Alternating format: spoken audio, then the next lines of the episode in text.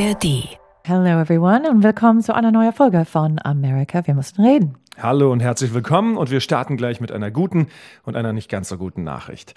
Die gute vorneweg, ab sofort kann man diesen Podcast Amerika, wir müssen reden, auch auf Spotify empfangen und abrufen. An dieser Stelle also ein herzliches Willkommen an neue Zuhörerinnen und Zuhörer, die wir vielleicht jetzt auch auf diese Art und Weise erreichen.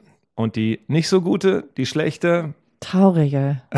Also unsere Mannschaft der Green Bay Packers sind jetzt raus von die Playoffs. Die haben verloren gegen die San Francisco 49ers. Es war so ein Kampf. Es war wirklich also eine Saison, wo niemand hat gedacht, dass sie würden so weit kommen. Das jüngste Team in der Saison. Inspirierend. Die würden auf jeden Fall nächstes Jahr eine großartige Saison haben. Aber ja, es hat geendet am Wochenende. Vielleicht für alle, die jetzt über Spotify neu dazugekommen sind, äh, Jiffer kommt aus Green Bay, Wisconsin und äh, die das noch nicht wussten, äh, unser Home-Team sozusagen ist daher natürlich im Football die Green Bay Packers. Und ich kapiere es immer noch nicht. Wir haben uns die Nacht bis 5 Uhr morgens um die Ohren geschlagen, um es zu gucken. Und ich verstehe immer nicht. Die hatten echt den Ball auf der Ziellinie eigentlich. Also die, die hatten, waren am Drücker und eigentlich Du, ich kann immer noch nicht äh, darüber oh. sprechen. Es ist wirklich so, es bleibt im Hals diese, diese ja. Knote jetzt. Ähm. Wer jemals in Wisconsin sein sollte und einen Abstecher nach Green Bay machen, um dieses Stadion auch zu sehen, um zu sehen, was für eine Bedeutung das für dieses kleine Kaff hat. Sorry, also ich will dein, deiner Heimatstadt nicht zu nahe treten, aber. Ja. Aber es ist ähm, wie wirklich, Football ist eine Religion in Green Bay und ja. ähm, Tja, ah. also für wem sind wir jetzt, Ingo? Also ah, hast du. Keine Ahnung. Die Bills sind auch ausgeschieden. Für die wäre ich das auch nämlich so ein kleines Städtchen, wo das Team alles bedeutet. Ähm, aber naja, wir, wir schauen mal. Ich glaube. Vielleicht sind wir für Taylor Swift. Die neue Heldin äh, der NFL. So ungefähr. Also. Die Kansas City Chiefs sind immer noch drin. Okay, aber wie gesagt, äh, keine Angst, es wird kein Sport- oder Football-Podcast, aber es ist jedes Mal, gerade um diese Jahreszeit ist das immer ein wichtiger Bestandteil auch bei uns Fast in der Familie. Vorbei. Fast vorbei. Genau. Also. Und ja auch immerhin einer der wenigen Punkte, wo du und dein Vater sich quasi begegnen und an einem Strang ziehen, ähm, wenn das schon politisch nicht der Fall ist. Aber dazu später mehr. Ja, das also eingangs. Wir haben eine Menge noch zu besprechen, deswegen wollen wir jetzt gar nicht groß noch weiter um den heißen Brei herumreden. Es ist viel passiert seit unserer letzten Folge. Der Iowa Caucus, da wollen wir mit unseren Freunden Barry und Julie nochmal kurz zurückblicken, drauf gucken. Der erste Wahlgang, wenn man so will, in dieser Vorwahlsaison. Dann blicken wir voraus auf die New Hampshire Primary, der nächste Wahlgang, der jetzt ansteht. Aber wir beginnen mit der großen Nachricht vom vergangenen Wochenende. Ron DeSantis. Ron DeSantis. Es gibt einen weniger Kandidat im Rennen für die Republikaner. Das ist Ron DeSantis ist raus. And that's a big one. Also das war die große Nachricht, denn es gibt natürlich ein breiteres Feld noch, so einige unbekannte Kandidaten, aber letztlich waren es am Schluss drei. Donald Trump natürlich als der große, große Kandidat, dann Ron DeSantis, der Gouverneur von Florida und Nikki Haley, die ehemalige Gouverneurin von South Carolina. Ja, und alle dachten, das wird so mindestens bis South Carolina, bis da dann die Vorwahl sein wird, äh, noch so weitergeht, dieser Dreikampf, auch wenn Trump weit vorne liegt. Aber es ist nur noch ein Zweikampf. Tja, was ist da passiert?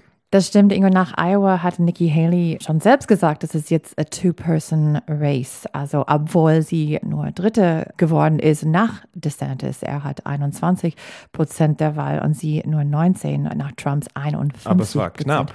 Es war sehr knapp. Es ist, Teil der Grund dafür ist New Hampshire. Also, sie hat auf jeden Fall einen Vorteil in New Hampshire. Und das ist der Contest diese Woche, den wir jetzt schauen. Aber das ist, wo sie ja stärker hat und deswegen hat die DeSantis-Campaign überlegt, ob es gab einen Weg nach vorne und er hat entschieden, nein. Aber es ist schon erstaunlich, das war richtig Crash and Burn, denn der ist ja richtig gestartet als Hoffnungsträger für all die, die eine Trump-Politik vielleicht gut finden. Wurde ja auch oft als Mini-Trump äh, bezeichnet, aber mit Manieren. Wesentlich jünger, 44 äh, Jahre. Und äh, vor allen Dingen nach diesem rauschenden Erfolg bei den Midterms, wo er als Gouverneur von Florida bestätigt wurde, da dachten alle, okay, that's it. Dein Vater war auch mhm. begeistert und er hätte ihn auch gerne gesehen als Kandidat. Ein großer Fan, ja. Mein Vater hat es schon erwähnt in 2020 eigentlich. Mhm. Er war der große Hoffnung für die Republikaner, wie du gesagt hast. Also er ähm, hat gewonnen in 2022 in der Zwischenwahl äh, mit also wirklich mehrere Zustimme als, als jeder andere Kandidat. Also viele Republikaner haben ihn gesehen. Also er hat eine, eine Kulturkrieg, Kampf. Er war die Anti-Woke-Kandidat. Mhm. Also viele haben ihn gesehen als der nächste Crown Prince sozusagen von den Republikanern. Aber das war, bevor Trump hat entschieden, dass er auf jeden Fall seinen Hut in den Ring werfen würde. Und ich glaube, das ist letztlich das große Problem für Ron DeSantis und seine Campaign gewesen, weil viele dann gesagt haben, Moment, wenn das Original im Rennen ist und antritt, ja, dann, dann, warum soll ich äh, ein Substitut, eine Vertreter? Genau, wählen? warum einen quasi, der so ähnlich ist, aber vielleicht noch nicht so äh, erfahren oder äh, ja, also wa warum wählen wir dann nicht gleich das Original? Und an, an dieser Position ist, ist Ron DeSantis nie vorbeigekommen. Das, das war von Anfang an flat für seine Campaign dann. Aber Trump hat auf jeden Fall Angst vor ihm gehabt. Also er war sehr popular, sehr beliebt und äh, deswegen kam, wie, wie, wir wissen, wenn Trump Angst vor jemandem hat, dann kommen die Namen. Er war Ron DeSanctimonious, er war einmal Pudding Fingers. Also, also als äh, DeSantis hat äh, am Wochenende gesagt, dass er steigt raus, hat äh, Trump ihm äh, Kompliment gegeben und hat gesagt, auch wenn gefragt, ähm, nee, ich würde diese Name Ron DeSanctimonious in Rente tun und jetzt ist er nur Ron DeSantis. Äh, Sanctimonious, das heißt so viel wie so, doppelmoralisch, ne? Also, genau. genau. Ja, das muss man Trump wirklich lassen, diese, diese Spitznamen, diese gemeinen zu etablieren und dann haften die irgendwie dran. Man kann sich kaum dagegen wehren. Und, ähm, und das, äh, dagegen muss ein Kontrahent dann erstmal ankämpfen können. Er ist ein Marketingmaster. Also das, das zeigt auf, er mit. Äh auf jeden Fall. Ja, aber das ist in der Tat äh, trotzdem überraschend gewesen, dass äh, Ron DeSantis da jetzt ausgestiegen ist, obwohl die Gründe absolut äh, dafür sprechen. Ich glaube, irgendwann muss man auch als Kandidat einsehen, das kostet halt wahnsinnig viel Geld, so ein Vorwahlkampf schon. Also der Wahlkampf später erst recht, aber da ja auch schon. Und die Donors, also die Spender, gucken dann irgendwann, verbrenne ich jetzt hier meine Millionen auf ein totes Pferd, in Anführungsstrichen, oder gebe ich dem noch ein paar Zuschüsse und, und versuche das am Leben zu halten. Und ich glaube, bei Ron DeSantis wird es auch so gewesen sein, dass dann seine Unterstützer irgendwann ihm jetzt Signale gegeben haben, also pass auf, wir werden jetzt nicht mehr da viel Geld reingeben. Und dann kannst du zwar selber denken, ah, ich würde gern bis November weitermachen, aber du brauchst halt Geld für diese Millionen von TV-Ads und die ganze Social-Media-Campaign und all das. Und ähm, dann liegt es gar nicht so sehr an dir, ob du unbedingt weitermachen möchtest oder den Willen, äh, die, die Durchhaltekraft hast, sondern es liegt eben einfach daran, ob du noch genug in der Kriegskasse hast. Und das wird sicherlich auch ein Argument gewesen sein. Aber ich glaube, es läuft jetzt, du hast gesagt, äh, Nikki Haley ist jetzt sozusagen da, wo sie sein wollte, dass es auf einen Zweikampf hinausläuft. Und ähm, jetzt ist es eben die große Entscheidung, oder vielleicht ist sie gar nicht so groß, aber es ist eben jetzt das klare Bild, entweder das Original, sagten wir, ne, Trump und für das, was er steht, oder Nikki Haley, die ja dann eher für auch erzkonservativ, auch eine Menge für äh, republikanische Wähler ansprechbar macht, aber eben die Anti-Trump genau. Kandidatin. Man nennt man das manchmal eine Wine and Cheese Republican. Also das, das würde auf jeden Fall, kann schon vorstellen, dass äh, manche Trump-Wähler in Wisconsin zum Beispiel, das war der, der eine schlimme Beleidigung, ein Wine and Cheese äh, Republican. Das heißt, äh, zu, zu sophisticated. Zu sophisticated, zu, äh, auch europäisch manchmal. Also, also wäre ein richtiger Republican eher so Beer and Brats? Oder, ja, eine Mager, ja genau, Beer and Brats, also statt Wine und Cheese. Aber so eine richtige Mager-Wähler würde das wahrscheinlich als Beleidigung benutzen. Und äh, das hat DeSantis auch gemacht in seiner Rede, als er der Ende seiner Kandidatur angekündigt hat. Und das hören wir jetzt. Has my endorsement because we can't go back back to the old Republican guard of yesteryear, a repackaged form of warmed over corporatism that Nikki Haley represents. Genau, diese Republican von Yesteryear, also das ist oft diese Wine and Cheese Republikaner, das ist ein, die, die Old School oder die Reagan Republikaner, das ist irgendwas, das ist von der Vergangenheit, ne? das ist Bush Republicans. Also und für viele Republikaner, die haben vielleicht Sehnsucht nach dieser Zeit, ist Nikki Haley ähm, der Wahl. Aber so wie DeSantis gesagt hat, er hat sich versucht in, in Trumps Art und Weise ähm, äh, zu präsentieren und das sieht er mindestens als als der, der Zukunft von der Partei. Und, und das ist dieser innere Kampf zwischen den Republikanern, ob das dann weiter nach Trump geht, also mindestens für die nächsten vier Jahre, also wenn er gewinnt, oder ob das geht dann zurück in Yesteryear, wie äh, DeSantis sagt, und zu einer anderen Zeit. Was ja nur aus seiner Sicht Yesteryear ist. Ne? Genau. Ne? Also andere würden sagen, nein. Aber tatsächlich für Ron DeSantis, das hatten wir noch vergessen zu erwähnen, ist es vielleicht in vier Jahren, das läuft ihm ja nicht weg. Dann ist er erst 48, ist er immer noch äh, sehr jung für Politikerverhältnisse und dann kann er es ja dann nochmal angehen. Denn ein Trump, sollte er gewählt werden zum Präsidenten, kann dann nicht nochmal, dann hat er seine zwei Amtszeiten und dann ist es sowieso wieder offen und dann kann er dann immer noch einsteigen als die Fortsetzung von dieser Trump-Politik, wenn man so will. Und er sieht das auf jeden Fall als der Zukunft der Partei. Deswegen hat er mhm. auch äh, Trump sein Endorsement gegeben, seine genau, Unterstützung. Also das er ist nicht die einzige. Vivek Ramaswamy, Tim Scott, also alle haben, stehen jetzt hinter Trump. Die sehen, dass Trump der wahrscheinliche äh, Nominierung kriegt für die Republikanische Partei und äh, wollen dann auf die richtige Seite sein. Also niemand will auf der falschen Seite sein mit Trump, weil sie wissen, ähm, was, also DeSantis hat schon erlebt, was das ja, bedeutet. Und attackiert er ja auch Nikki Haley extrem stark jetzt, weil er sich da vielleicht auch ähm, Wir sehen die Namen, die kommen, Birdbrain, was ist auch eine Beleidigung aus den 40er Jahren, also wirklich antiquiert, aber sagt, versucht auch zu sagen, dass sie äh, benutzt ihre indische Vorname, Nimrata, sagt, dass äh, sie eigentlich soll nicht auf der Wahlseite sein, weil sie nicht äh, gebürtige Amerikaner ist. Was ist? Aber dann wird es ja schon echt rassistisch benannt und sexistisch. Als Birtherism, äh, ja. wie er mit Obama auch gemacht hat. Aber sie attackiert jetzt seine Trumps Mental States. Viele reden von Altern, also auf jeden Fall in, in Bidens Fall, aber auch jetzt in Trumps Fall. Er hat schon ein paar Mal in die letzte Zeit auf die Bühne zum Beispiel Haley kritisiert, ähm, hat gesagt, dass sie war zuständig für die Sicherheit am 6. Januar und sie war schuld. Was eigentlich er wollte Pelosi sagen, aber hat die hm. zwei Frauen irgendwie gewechselt. Also, also, und dann hat sie das auch erwähnt und hat gesagt, hey, was ist da los? Ähm, klar, es ist, äh, ne, er ist älter und kann nicht so richtig klar denken. Er hat auch gesagt, dass äh, Putin, Kim Jong-un, sie sind feine Leute. Also kritisiert dann seine letzte Rede und, äh, und ob er wirklich mental fit genug ist.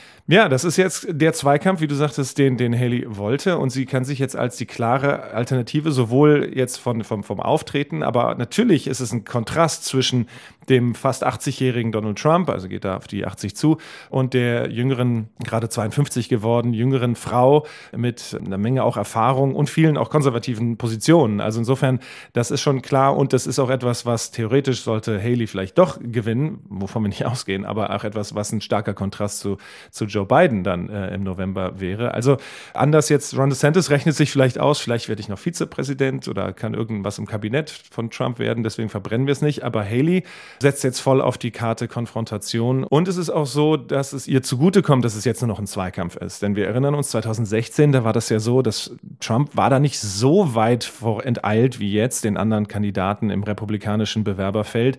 Aber das war genau seine Chance, weil die sich diesen Kuchen aufgeteilt haben. Er musste gar nicht so sehr viel besser, sondern es reichte, weil die anderen überall jeweils Stimmen abgezogen haben. Jetzt gibt es für die Republikaner entweder oder, wenn man so will.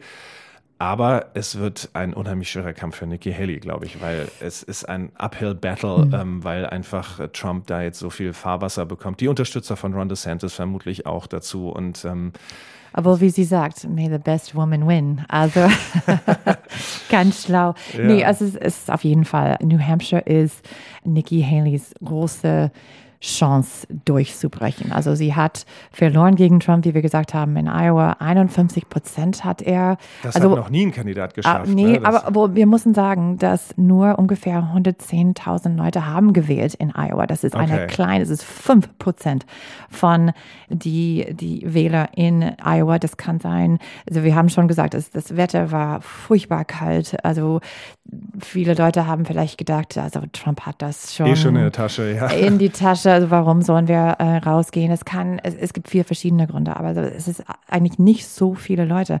Aber trotzdem, New Hampshire ist for Haley ein bisschen ein Football, noch ein Football-Metaphor zu benutzen, eine Hail Mary. Ja. Also das ist ihre große Chance, wo sie durchbrechen kann.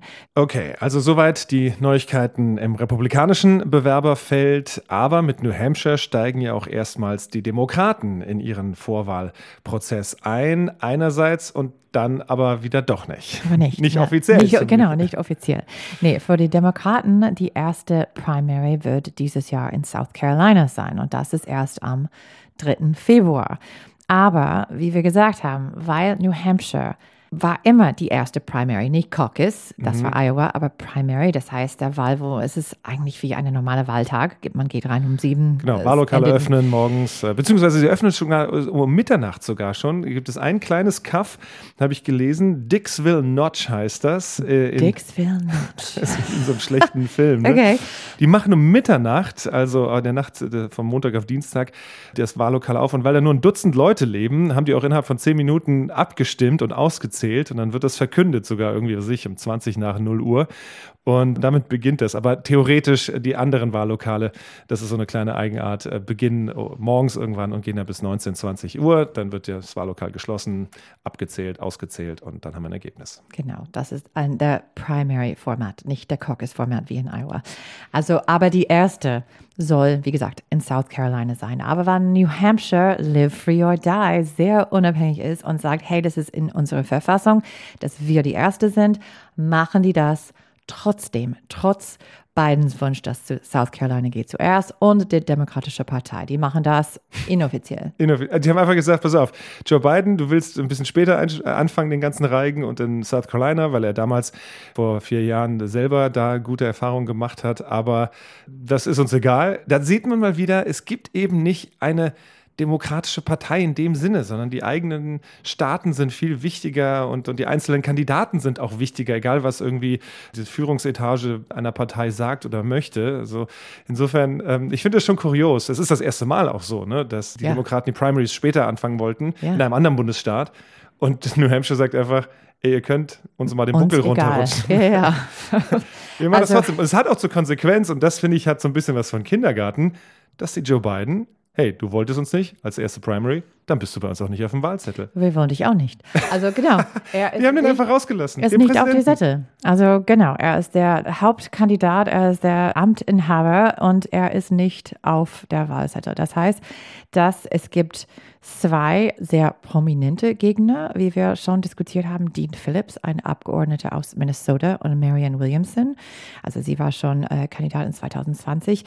Die beiden sind Demokraten, die auf dieser Seite sind, nicht beiden. Es gibt auch, aber Wir sind also nicht nur die einzigen, das ist ein ganzes Nee, Dutzend von Namen sind gibt, da drauf. Das, ich habe es gar nicht äh, gewusst, aber es gibt, ich glaube, mehr als 20 andere Namen auf der Liste. Zum Beispiel Jason Michael Palmer, ein Entrepreneur Ah, und äh, ja genau aus Baltimore. Also Mando Perez Cerrato aus äh, einer Ersatzlehrer und Therapeut aus äh, Orange, California. Aber auch sogar Paperboy Love Prince, ein Rapper von Brooklyn. Achso, ich dachte jetzt ein Zeitungsausträger. Nicht nur, aber jemand, der heißt Vermin Supreme, eine Kandidat aus Rockport, Massachusetts. Also eine lange Liste von totally random. Also Leute, die niemand kennt oder deine Tante oder du, ich könnte meinen Namen da auf Das diese Wahlzettel. doch, Jeff. In 2028. Du, bewirbst dich einfach, du Ja. schreibst dein, dein Name erscheint auf dieser Liste und ähm, wer weiß, vielleicht wählt der ein oder andere dann doch für Ja, dich. also ich glaube, es bringt nicht so viel.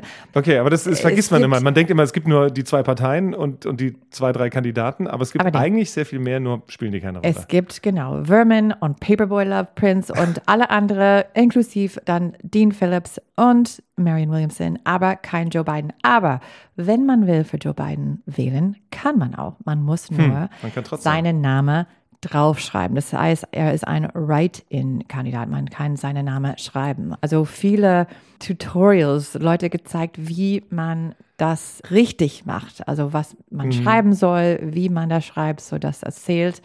Und im Moment auch in die Umfrage hat Biden einen ziemlich großen Vorteil. 60 Prozent sagen äh, in dieser Umfrage, dass die würden Bidens Name da draufschreiben. Das ist schon kurios. Also das heißt, da sind äh, so leere Zeilen, an die man dann reinschreiben kann. Theoretisch könnte man da auch Donald Trump reinschreiben.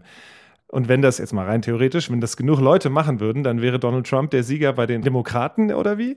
Also das ist schon ganz witzig. Ja, aber ich habe gesehen, Tutorials ist ein gutes Stichwort. Ich habe gesehen, überall gibt es sogar so QR-Codes, wo man eben das ablichen kann und erklärt bekommt, wie man eben den Namen da reinschreiben könnte für Joe Biden. Seine Campaign selber unterstützt das nicht offiziell, ähm, aber der hat quasi akzeptiert, okay, dann bin ich da nicht auf der Liste. Aber Unterstützer, aber auch eben von offizieller Wahlleiterseite gibt es eben so Anleitungen, wie man das machen kann. Und ähm, haben wir irgendwelche Bekannten, die dich vielleicht da reinschreiben könnten?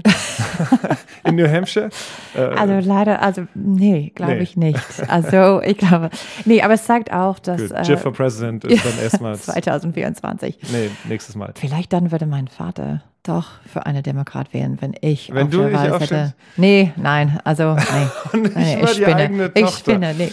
Nein. Okay, ja, aber das ist schon echt, äh, das sind so diese kleinen Kuriositäten des amerikanischen Wahlvorgangs, die ich dann doch auch einerseits charmant finde, andererseits auch ein bisschen. Live free or die, man. Ja, okay. Also, ja. hey.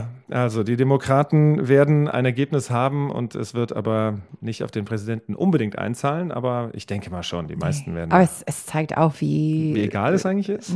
Nein, aber dass, dass Biden ziemlich sicher ist, dass er der Nominierung kriegt, dass diese andere Kandidaten, wir haben auch über andere Kandidaten, wir haben über Drittpartei, also die sind nicht da, aber also Biden fühlt sich ziemlich sicher, mindestens mit die Nominierung für die Demokratische Partei. Also, aber es geht diese Woche los und dann werden wir sehen, ob vielleicht Paperboy, wie heißt es, Loveboy Supreme oder Vermin Supreme eine Chance hat.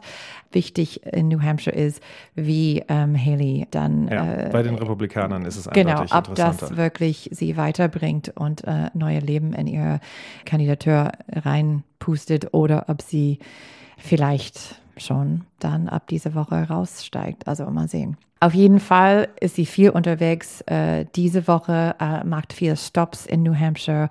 Wir sehen, dass Haley macht das in einer anderen Art. Sie macht kleinere Gruppen in kleine Restaurants, Diners, ähm, Wohnzimmer, wobei Trump auch in New Hampshire gibt es sehr kalte Temperaturen und Leute stehen, genau wie in Iowa, trotzdem draußen in die Kälte, warten. Also manche ähm, sind dann äh, weggeschickt, weil es gibt keinen Platz mehr in diese Turnhallen und so. Das heißt, die Leute kommen raus für Trump auf jeden Fall. Also wie, wir haben das nicht gesehen, mindestens in dieser Wahlkampfjahr bis jetzt für andere Kandidaten. Man kann es ein bisschen nicht vorstellen für Biden, dass er würde so eine große Publikum haben. Also dieses Wahljahr allgemein habe ich das Gefühl, wenn ich mit Freunden spreche, es gibt ein bisschen Fatigue für diese Déjà-vu, mhm. diese also Trump Biden 2.0 und Leute sind wirklich so, äh, muss es wirklich sein? Und also Enthusiasmus, das normalerweise in dieser Phase der Wahlkampf man sieht, ist ein bisschen ja, man sieht es nicht. Also mindestens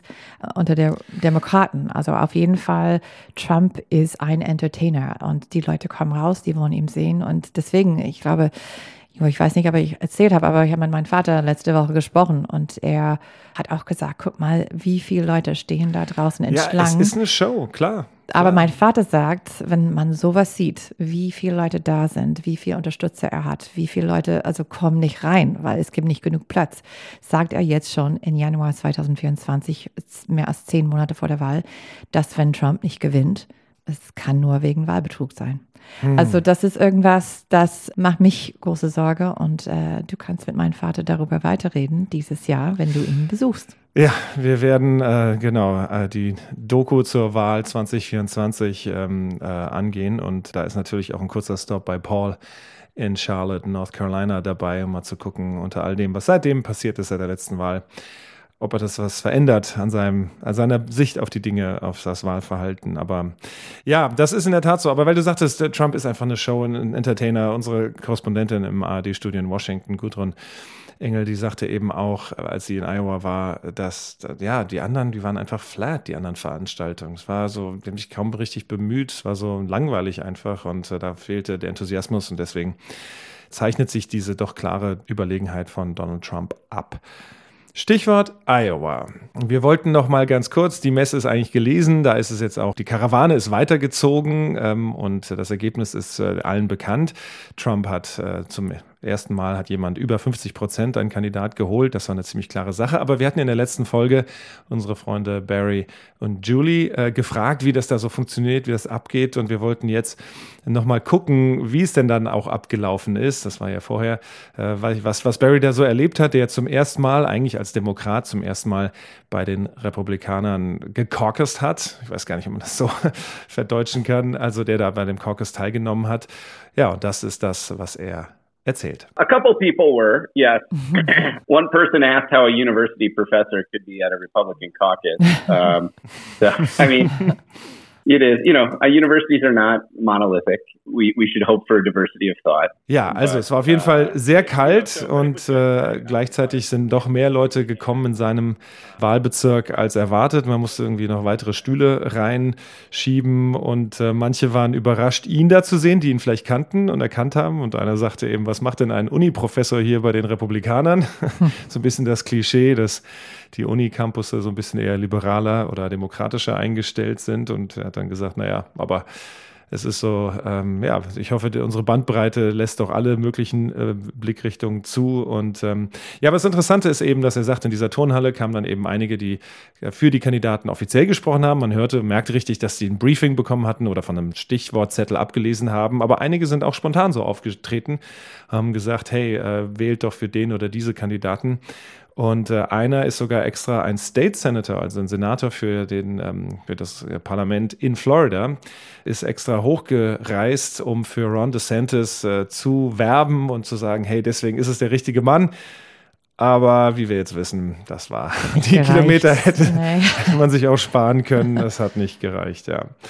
Wir haben aber, nachdem wir das, äh, dieses Wechseln von Demokraten zu Republikanern in diesem Vorwahlprozess, ähm, haben wir das letzte Mal angesprochen. Und es kam eine Frage von einer Zuhörerin, die sagte, rein theoretisch könnte man das dann machen, äh, dass, dass man, dass alle sich, äh, also wenn nicht nur so wie Barry, sondern dass wenn alle Demokraten in Iowa beispielsweise, um Trump zu verhindern, sich jetzt da anmelden äh, und, und äh, dann für Nikki Haley beispielsweise äh, stimmen, um da so ein bisschen die Un Unwucht reinzubringen, wäre das theoretisch theoretisch möglich? Und die Antwort von Barry ist, ja, theoretisch wäre das durchaus möglich. Correct. Right. The entire the, the entirety of Democratic voters in this state could have registered Republican, shown up at these caucuses, and voted for you know somebody other than Trump. Ja, Ingo, wie gesagt, also Barry könnte am selben Tag der Caucus einfach seine Partei-Affiliation ändern. Er könnte als Republikaner anmelden. Also er hat das, äh, wie er gesagt hat, er hat äh, das ein paar Tage vor. Und äh, aber und viele haben es spontan noch da vor Ort gemacht. Also ja. das war möglich bis zum letzten Minute mehr oder weniger. Aber in so jedes Bundesstaat hat seine eigenen Regeln. In wie gesagt, in New Hampshire musste man also zwischen eine bestimmte Zeit, man hat drei Wochen zwischen September und Oktober das äh, machen. Sonst sonst, wenn man das nicht gemacht hat, dann muss man wählen nur in, für der Partei in der Primary, für wen man angemeldet schon war. Mhm. Aber viele haben sich als Independent oder un, unregistered undeclared, gemeldet. Undeclared, genau. genau. Und mhm. die können sich das offen halten bis genau. zuletzt. Wenn die dürfen, als, genau. genau. Und das, das, das war das. Aber man muss trotzdem sagen, dass man unentschieden ist, schon in September, Oktober. Genau. Und wenn man weder das eine noch das andere war, dann könnte man sich auch noch spontan einschreiben. Aber wenn man halt einmal, wenn man so will, eingeloggt war bei der einen Partei, dann war das Fenster zum Wechseln eben vergangenes Jahr. Und äh, das geht jetzt in dem Falle so nicht. Und das das ist immer wieder auch eine Kuriosität. Da hat jeder Bundesstaat seine eigenen Wahlgesetze, um das zu machen. In äh, New Hampshire muss man sagen auch, dass 4000 Leute haben sich als unentschieden gemeldet. Also das heißt, die waren entweder Republikaner oder Demokrat angemeldet und die haben dann gewechselt in diese drei Wochen Zeit, das äh, Fenster, das man hat. Also mal sehen, ob das wirklich genau wie Barry war, dass die wollten dann einen anderen Kandidat unterstützen, also Nikki Haley zum Beispiel, oder ob die einfach also Partei gewechselt hat oder ja, ja, sie wollten mehr Zeit eigentlich zu entscheiden. Ja, aber wie gesagt, selbst wenn das theoretisch möglich wäre, dass man das Rennen der Republikaner so hinbiegt, von demokratischer Seite unterwandert sozusagen, dass dann vielleicht Nikki Haley die Kandidatin wäre, auch ich glaube, Trump führt viel zu hoch, um das wirklich machen zu können. Aber selbst wenn sie es geschafft hätten oder schaffen könnten, ist halt die Frage, ob man sich da nicht einen Bärendienst erweist als Demokrat. Denn ich glaube, sollte Haley die Kandidatin der Republikaner sein, wäre das für Joe Biden eigentlich die, die härtere Nuss zu knacken in gewisser Weise, weil der Kontrast zu ihm als über 80-Jährigen so viel größer ist. Eine junge, dynamische Frau zum ersten Mal eben auf dem Ticket der Republikaner. Das, das wäre, glaube ich, schon eine andere Sache als, als für zum Beispiel, wenn Biden gegen Trump wieder antritt. Und viele Demokraten Biden zwar auch blöd finden vielleicht, aber trotzdem ihn wählen würden, einfach um Trump zu verhindern. Ich glaube, mhm. Trump mobilisiert bei den Demokraten unheimlich viel. Leute, die sagen, nein, das kann nicht nochmal passieren, mhm. das müssen wir vermeiden, selbst wenn sie eben nicht gegangen wären. Und bei einer Kandidatin Haley würden vielleicht viele sagen, ach komm, pff, dann, dann lass diese Dinge mal so ein bisschen entwickeln, wie es läuft. Also von daher ist es, glaube ich, keine so gute Idee der Demokraten, ähm, da jetzt versuchen, Trump als Kandidat zu verhindern. Vielleicht. Aber ja, ich glaube, das ist der, der Sinn von der zweiten Amtszeit von, von Biden. Der Grund warum, weil er sagt auch, obwohl viele Demokraten haben gedacht, dass er wär, würde nur für einen Term bleiben, äh, eine Amtszeit. Er sagte, dass, okay, jetzt, wenn Trump der Nominierung kriegt für Republikaner, ich bin die Einzige, die kann ihm, also ich habe es einmal gemacht ähm, und ich bin die Einzige, die kann uns von Trump wieder retten. Also ob das wirklich so ist oder nicht, oder wie du sagst, also wenn es einer andere Gegner wäre, dann, dann würde Biden vielleicht nie gesagt haben, dass er also für eine zweite Amtszeit stehen würde. Aber so sind wir jetzt. So ist, der, so sieht es aus mindestens. Ne? Es ist noch nicht offiziell. Wir sind immer noch am Anfang der Vorwahlkampf. Aber, aber könnte schneller vorbei sein als vielleicht in anderen Jahren. Wir erinnern uns zum Beispiel Obama gegen Clinton. Das ging, glaube ich, so lange, wie ich das nicht, noch nie in Erinnerung hatte. Also bis in den Mai rein. Also bis zuletzt, weil halt keiner aufgeben äh, wollte und auch quasi den Path to Victory gesehen hat auch. Ne? Anders als jetzt Ron DeSantis, der ausgestiegen ist, weil er eben no clear path to victory gesehen hat. Was mich nochmal zum Abschluss aber noch zu einer anderen Frage bringt, die wir von einer Zuhörerin geschickt bekommen haben nach der letzten Folge. Und es ist eine Frage, die wir eigentlich immer wieder mal gestellt bekommen.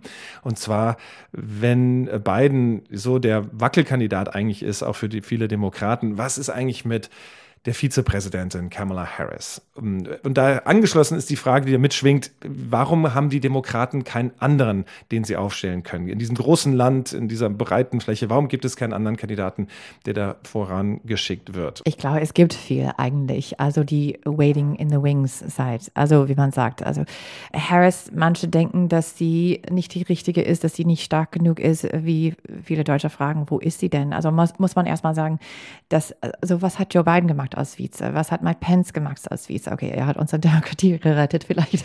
Aber das war eine Ausnahme dieser Situation von 6. Januar. Aber gut, die Vize spielen keine große, die, die sind da als Unterstützer, die sind da, falls der Präsident stirbt eigentlich. Mhm. Also, aber sonst in der Politik spielen die keine große Rolle. Insofern, ich finde das ein bisschen unfair, dass so viele Fragen, was sie tut oder enttäuscht sind. Also ich glaube, es gibt viel Erwartung, weil sie. Wir haben es ähm, vielleicht überfrachtet, auch in Deutschland. Ne? Erste, erste Frau Frau, ja, äh, ich glaube, das ist ein bisschen zu hohe Erwartung. Ja, ich glaube, in Deutschland hat man auch zu sehr darauf gesetzt, so dieses Szenario, ja, die macht das dann zur Halbzeit, steigt dann beiden aus und, und überlässt ihr dann das Feld. Und äh, so funktioniert das nicht, so läuft das nicht. Es gibt auch viele, die wirklich ähm, waiting in the wings seid. Also wir, äh, Pete Buttigieg war ein Kandidat, ist jetzt der, der Transportminister, äh, er war Kandidat in 2020, Gretchen Whitmer in Michigan, Gavin Newsom, wie wir gesehen haben, in Kalifornien. Es gibt eine Liste, aber ich glaube auch, dass wenn die so viel Potenzial haben und also A ist, Biden ist der Amt Amtsinhaber. Und eigentlich, genau, wenn er entscheidet.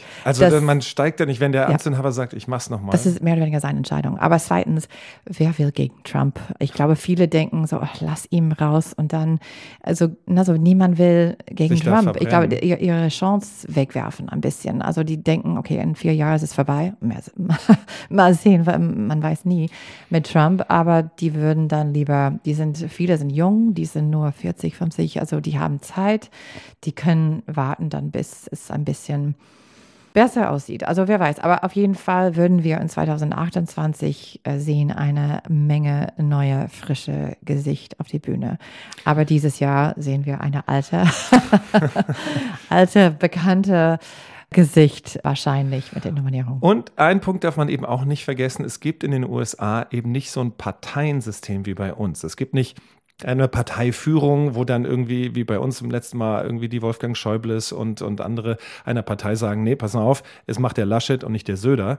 Und da jetzt äh, machen wir mal einen Schlussstrich oder es wird eine Parteibasis befragt, beziehungsweise dieser Vorwahlkampf ist ja, wenn man so will, die Befragung der Parteibasis in den USA. Aber es gibt halt nicht so eine strategische Zielrichtung, denn die Kandidaten das muss man sich immer wieder vor Augen führen, jeder Einzelne wirft seinen Hut für sich in den Ring. Nicht, weil die Partei ihm auf die Schulter geklopft hat, hier, du musst uns helfen, sondern wenn er das genügend Geld, genügend Ego, genügend Vision, was auch immer hat, um zu sagen, hey, ich mache das jetzt, dann ist er Kandidat oder eben auch nicht. Also vielleicht gibt es in der Führungsebene bei den Senatoren der Demokraten vielleicht Leute, die sagen, ey, komm, Gavin, du musst dich da aus dem Windschatten trauen gegen Biden. Vielleicht gibt es es tatsächlich, aber grundsätzlich ist das nicht so strategisch gedacht äh, von eben das, ne? Oder wenn jetzt in der CDU wird sich zwischen Wüst und Merz und äh, wem auch immer, wird es irgendwie ausgeklungelt. Das gibt es in dieser Form nicht, sondern theoretisch, selbst wenn die Demokratenbasis sagt, pass auf, du bist der Kandidat, dann kann ein anderer Kandidat ja immer noch sagen, wisst ihr was, dann mache ich alleine weiter, independent oder was auch immer, solange du genug Ja, Geld dafür Wie hast. du gesagt hast, ich könnte,